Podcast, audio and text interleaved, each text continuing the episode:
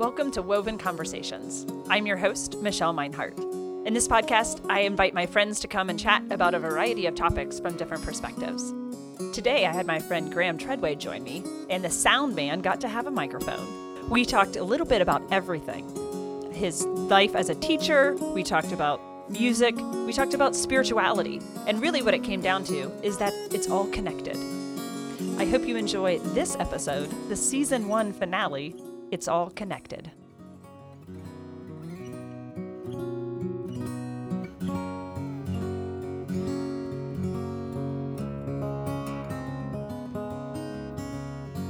Graham. Hi, Michelle. How you doing? I'm awesome. I'm fantastic. I'm so glad we got to do this. Yeah. I've been waiting on you to ask me, so it's about time. You can definitely thank JJ. It took him 0.2 seconds to say, well, Graham. And I said, well, yeah. Yeah. So, for those of you listening, I've been behind the scenes on all these episodes. So it's fantastic. You have the whole story right in front of you. I do. When I was coming up with my questions today, I was like, oh, okay, I'm trying to make sure there were things no one else has talked about. They have, yeah. But you guys have talked about a lot of stuff on here. I know. I can't wait. I want to go back through and dig into it all again. And just keep digging. Yeah. So much fun. Yeah, I mean, I've enjoyed. I feel like I've learned a lot and also just enjoyed listening to them all. So it's been good. I have great people. That's what I always say. Ah, that's the best part of life is having good people around. Truly. Yeah. So. Well, I've got a few questions to get us going. Oh, good. Just by way of, hey, a little bit more about you. So you're quite the musician. You enjoy music. What is your favorite memory involving music? It's probably the first time that the Champagne of Bands played at Wyanstock. Oh, okay, yeah. Which was just the first time I was introduced to like big, a pretty large crowd, like 900 people there, and just huge amounts of fun. But being in a band has just been a blast. I never planned on being in a band. I mean, it literally never crossed my mind. Mm-hmm. And my brother-in-law, Greg, invited me one day. He and I would mess around when Jordan and Jesse, we would all hang out. And then we found out that each other played guitar and then we would mess around. But one day Greg just was like, hey, my old band from high school is getting together. You should come over. And I was like, oh, yeah, I'll come over. That'd be fun. And literally 2 weeks later, we had a gig. Oh, my gosh. And it was 10 years ago. Oh, my gosh. It's crazy. That's fun. Oh, yeah. That's fun. What a good way to pass years. Ah, yeah, it definitely does. Well, if you weren't then perhaps spending all of your days and evenings in a band, and if you weren't teaching high schoolers, what would you be doing with your time during the days? Oh, man. Well, I've been getting into this podcasting stuff recently, but I think, honestly, I would be a carpenter. I think if someone would have gotten hold of me at the right time and like my junior year in high school, I probably would have gotten into carpentry. I love woodworking. And that's kind of my, I don't know, other than music and podcasting, it's definitely like, right now I'm building a charcuterie board. That's my, well done. Just like a big old charcuterie board that's going to match our kitchen table. Ooh, well, contrast and match. Yeah. So oh, that's fun. Yeah. So I think that, I'd be, I don't know, like a ultra marathon runner if I had all the time and all the, the energy to put towards it. Yes, exactly. Yeah. So, fun. Yeah. Okay. Let's pretend it's a random Friday night and it's only you at home and you decide to order a pizza. Oh, what would it be? I think I would go Susie's. Mm-hmm. And I'm simple. I am a simple man. It would be pepperoni and banana peppers. Oh, nice. That's nice combo. Mm-hmm. Yep. I just pepperoni, banana peppers. I would put Parmesan cheese on it and some crushed red pepper. A little heat with it. A little heat. Nice. Yep. All right. Who is one person outside of your family that altered the course of your life? Oh, Jake Parcel. Okay. Is my first go-to. Okay. I have so many great friends, But definitely Jake. So my senior, it would have been my senior year, but it took me 5.5 years to get through school. So like I was like 22 and I had moved home from Cincinnati, from the University of Cincinnati, changed my major to education and was going to Findlay. And that year, Jake Parcel got done with school at Dayton and had gotten a job. And what was it that happened? Something. Oh, real random. Remember the Enron scandal? I do. He worked for a company that did contracting work for Enron. Yeah. And overnight, the company was gone. I mean, it was like literally Enron went from being a company to not being a company.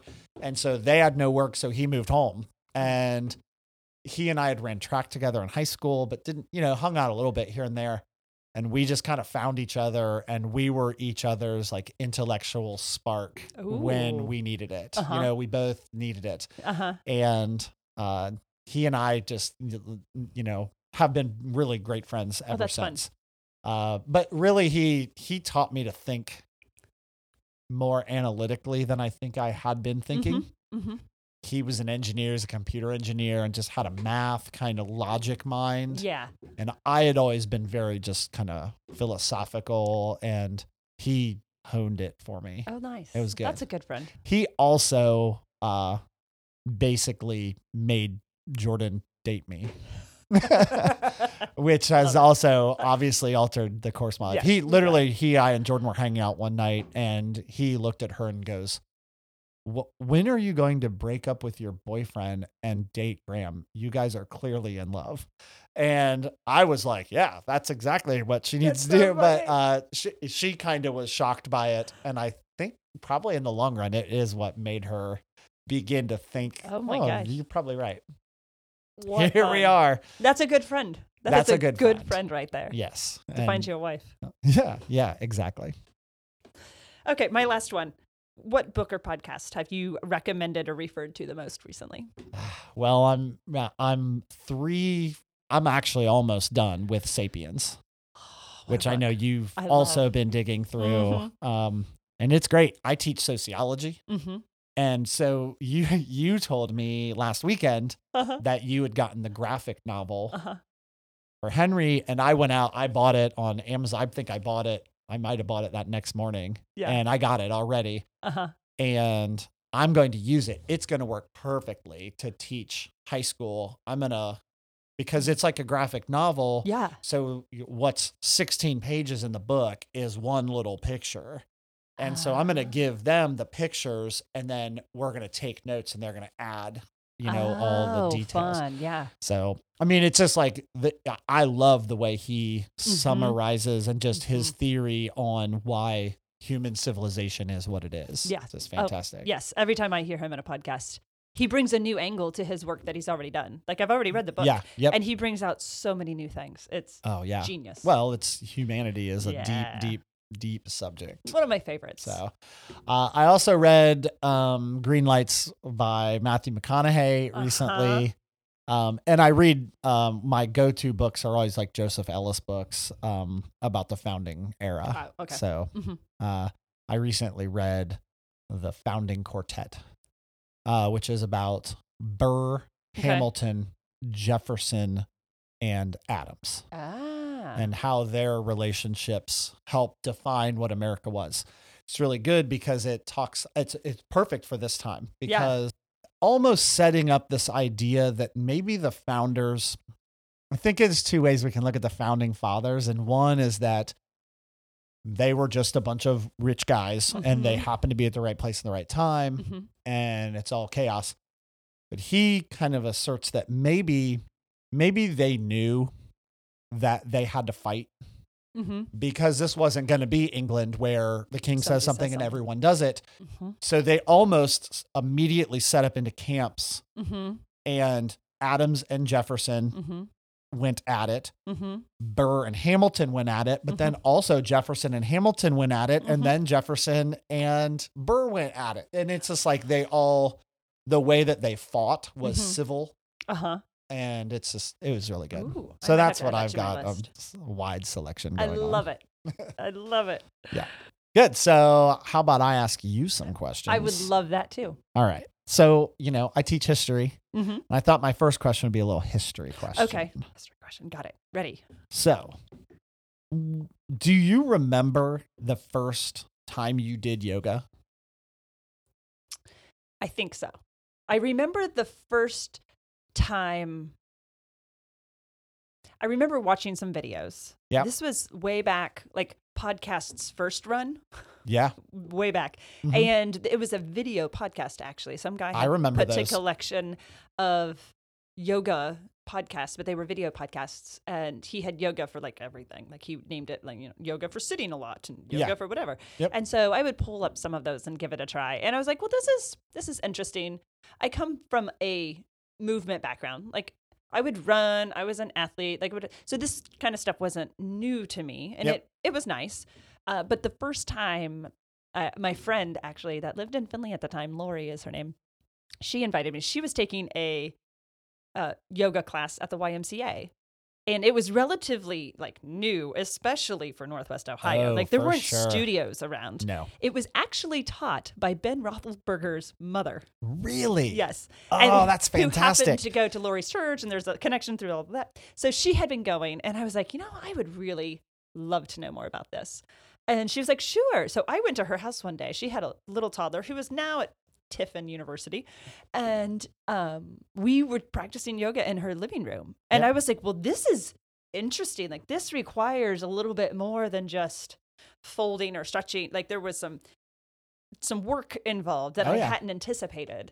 And then very soon after, at that time, I was working as a youth director here in town for a church, and we went on a conference with Lori and her husband, who were also youth directors, and then another good friend of ours. And it was when the emerging church movement was just kind of coming out, and people were trying to figure out what to do with this idea of postmodernism and how we incorporate that into a very modernist structure of the church at the time. And so we went to you would call it's not a retreat, but you know, we all got together and we were learning from all these people who have done it. And one of the sessions was yoga, and it was a pastor and his wife had just started teaching it at their church. And it was the three out of the four of us went, and it was just a profoundly eye-opening experience. It was very personal and intimate, and it was just like me, but yet it was with a group of people, and it engaged the body in such a way that I'm like, well, this is okay. I'm all right with this. Like it was a way of feeling alive in something that was very spiritual, because spirituality can be so heady, so ethereal that being able to like literally push down through your big toe mound and do something is a different way of experiencing it. And so that was one of those three kind of experiences kind of opened the door to it. Yep. Nice. Yeah. And you know, you mentioned that the movement, and it's more, I've always thought yoga, there's something to be said about moving with other people. Mm-hmm. You're alone. You're doing it by yourself, but everyone's doing the same thing. Mm-hmm. And I think there's like a community that builds in that. Yeah. That's a little deeper than even what we understand. For sure. Yeah. When you're moving, and especially when you're breathing in the same rhythm and pace. Right. There's a connection that happens there. There's actually some really scientific studies about choirs and what happens with their heart rates and things like that, because they're breathing in rhythm together. It's why football teams do calisthenics together. Mm-hmm. It's as much about them uniting as a team. Mm-hmm. They're all moving together. They're all in sync, and it syncs their bodies up and their minds up and their hearts up and the whole thing. And why do you think we lead a football team in with a band marching to a cadence? Right. It's the whole thing. It just brings everything. It kind of like stitches it together in a package that you're like, yep, I'm falling in flow with all of it. And everybody around, whether you're running onto the field or you're standing in the stands, is a part of it. It's engaging. It is. Yeah. Nice. Well, you led me into a second question. Okay. That you and I have talked about before, but I thought you mentioned that you were kind of brought into yoga through Christianity in a way. Mm-hmm. So I know that some people think that yoga and Christianity can't mix. Yeah. But you've definitely woven them together and realized that. What Can you explain that? Sure. I'll give my take on it. Yeah, I mean, sure, obviously. Beautiful, wonderful. Yeah. So I get why people would be hesitant. If you do some digging into the history, yoga emerged out of a Hindu nation, right, and which had a Hindu religion. Because most religions were based upon where you lived, not what you believed. Agreed. It was the family you were born to. And I've read those books and studied some of that, and I think it's fascinating. But I came to it specifically from a Christian perspective. That's what I was raised, and that's all I've known. And so I really did some digging before I was ever even a teacher, just kind of wanting to know more. Every once in a while, my teacher would spark something, say something, and I would say, well, what do I think about that? And where does that lie in my realm of what is believable or not believable? Yeah. Or what fits into my life? And she always cracked me up. I called her my, she was more of a Buddhist Catholic. Yeah. And nice. So I like she brought things together that really just made me, it was fantastic exercise, kind of like what you were saying with Jake, that just made you think through things. And those are the people in my life that I value the most. Like, if you don't just tell me that I'm right, I want you to help me understand where I might grow. Right. Where I could like take the edges a little further. And so I came to the practice from a Christian perspective. And as I did a little bit more digging, I found that the roots are there. Yoga kind of precedes religion. It's a practice of connecting to your spiritual life, something that lots of religions might name different things. And one of the chords that really pulled me in was that passage when Jesus says, my yoke is easy and my burden is light. Come to me, all who are weary. My yoke is easy and my burden is light. And I was like, oh, yoke. That's literally the Aramaic word yoke comes from the Sanskrit word yuj, which is the word yoga. Yeah. And so yoga, yoke, it's the way things are connected. Well, how does this go to that? So that's exactly what Jesus was trying to say. Like, the things that I bring, the way that I teach, these things are light. They're not going to weigh you down. This sense of religion is not going to kill you. Yeah. This is a freeing place. This is a way of living that allows you to bring this and that together and live in freedom. There's so much freedom talk and spaciousness through the Gospels. And so that to me was like, well, yeah, like his teaching and yoga itself is the way you link things together. Yes. That's why the world of yoga is so vast. And one of the questions on my forums when people start classes, I'll say, have you practiced yoga? Yes. Well, what kind? Because if you tell me that you've done, a power yoga, something or from the Baptiste tradition, or you tell me that you're coming from this other more yin practice style. Those are two different things. Yeah. And the teachers are different and the understandings are different. And so it's the way the things are linked together. But yoga itself is a practice of linking this with that, breath with body, with mind, with heart. Just the same way that my Christian faith is. What my Christian faith was lacking for so long was a physical practice that brought my whole self into it. And so what I really found was once I found yoga as an ongoing practice in a studio, my spiritual life was renewed. Like, oh, there's this whole other world to this. What it means to live in a body as a spiritual being. Perfect. Yeah. Yeah. Oh, I could keep going. Sorry. I know you've got more questions. I'm only going to ask one more question, and it actually, you brought right up to it. So I think that when people think of yoga, it's like balance and flexibility. Mm-hmm. Mm-hmm. And I just wonder how do you just see that it's not only about physical balance and flexibility, but it's about psychological balance and flexibility, spiritual balance and flexibility. Yep. So in your mind, how is yoga more than just the physical part, but also the emotional and the spiritual part? Yeah. So where do I want to start? So I would say that yoga is the balance of flexibility and strength. There you go. Okay. And so the teachings would say that it's the sukha and the sitra. So there's like this idea that there's strength and flexibility, and we all are both of those things. But there are times in our life that we are more one or the other. And there's probably a way that we use a dominant sense. I would say that if you were to ask what my dominant way of being in the world is, I move with my flexibility first, not my strength. But I have lots of people around me who are very much the opposite, and I appreciate that.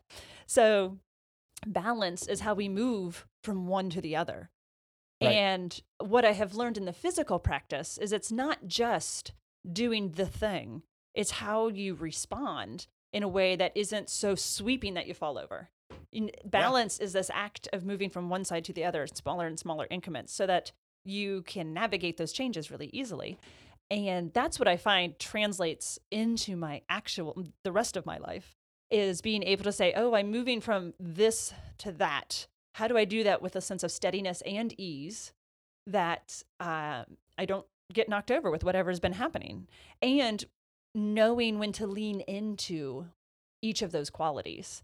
So I know that I move from a sense of flexibility. I'm very spacious. I'm very jointy, which makes me a good yoga teacher. I mean, people just appreciate that. But I'm learning so much about what it means to dig into my strength and move from that place. And so yoga, I would have just been like, oh, I'm just not that thing. We are so much more than what we think we are. We just haven't lived into it. We haven't been given those opportunities. And yoga reveals that when you start getting into the practice of like, okay, so you think you know this thing, but what if you try this? What if you tried operating from this starting point or that starting point? Yeah. And so it has totally, when I think about things and when I teach, more so when I teach them, because I think you learn most when you teach. I don't know. Oh, absolutely. So when I teach things and I'll make a statement or ask a question, then all of a sudden I'll say, oh, wow, yeah, what would that be like? Yeah. Well, those kind of things translate off the world. Oh, what would it be like to let that go? What would it be like to just let that go? That would be phenomenal is what that would be. And so agreed. I don't know if I answered your questions with clarity or at least with like. I mean, that question was one of those ones where we could talk about that for an hour. It's very spacious and heady. I'm trying to think of a really physical or concrete example, but I live it and I'm finding that my body will help show me more about what's in my mind. Yeah. More and more. Yeah. And yoga does that for me for sure. Mm-hmm. And I've practiced yoga with you, and it's definitely, it is, you find out your strengths. Yep. You create balance. Yeah. It helps you take that home with you and balance that, work-life balance, family, friends balance, leisure, work balance. It's all that stuff all together. Hey, I have one more question for you, and this will be quick. Okay. So this is the last question of the season for you, I believe. No. Okay. I hope it's a good one. Yeah. So you and I, you read some of Green Lights. Did you finish Green Lights? Didn't finish it yet. Okay. But you get the point. Mm-hmm. Green Lights. Mm-hmm. What's a green light that you've come to recently that you feel like you went through? Green light and you took it. And that's a good question. I feel like most of my adult life has been nothing but green lights, to be honest. I'm the same way. I resonate with that idea so much. I have just... There's this sense, I come to it with a sense of gratitude. Like there's so much about my life that was so out of my control. Yeah. So there's a real sense of like things working together. And also I acknowledge it. So I'm going to do everything I can to make those, like I'm going to go through it. I'm going to hit the gas when I can because why would you waste an opportunity? And so I really feel like most of the adult decisions in our life have been nothing but green lights. We're going to do that. Yeah, we're going to move here and find our way. I think one of the lessons of green lights is that all lights are going to turn green sometime. Sometime, right? If you're patient enough, the right things will come about. That's exactly right. Yeah. And so, I'm trying to think of a specific recent one. Probably opening the studio is one. I wondered if you'd say that. Yeah. Yeah. I never intended to open a studio. That was never I went through my training and I told my teacher, I don't want to open a studio. She's like, all right, then don't. You can just teach whenever, wherever. And I said, okay. So I just taught once a week, and then I happened to be downtown, and the space that I'm in right now was empty. And so I immediately called my friend and I was like, hey, remind me, I don't want to own a studio. And she goes, oh, I don't think that's true. And I was like, wait, what do you mean? And she was like, why wouldn't you want to open a studio? And I was like, well, I don't know, because I never wanted to. So I hung up the phone and I called my sister and I said, hey, remind me, I don't want to open a yoga studio. She goes, oh, I don't think that's true.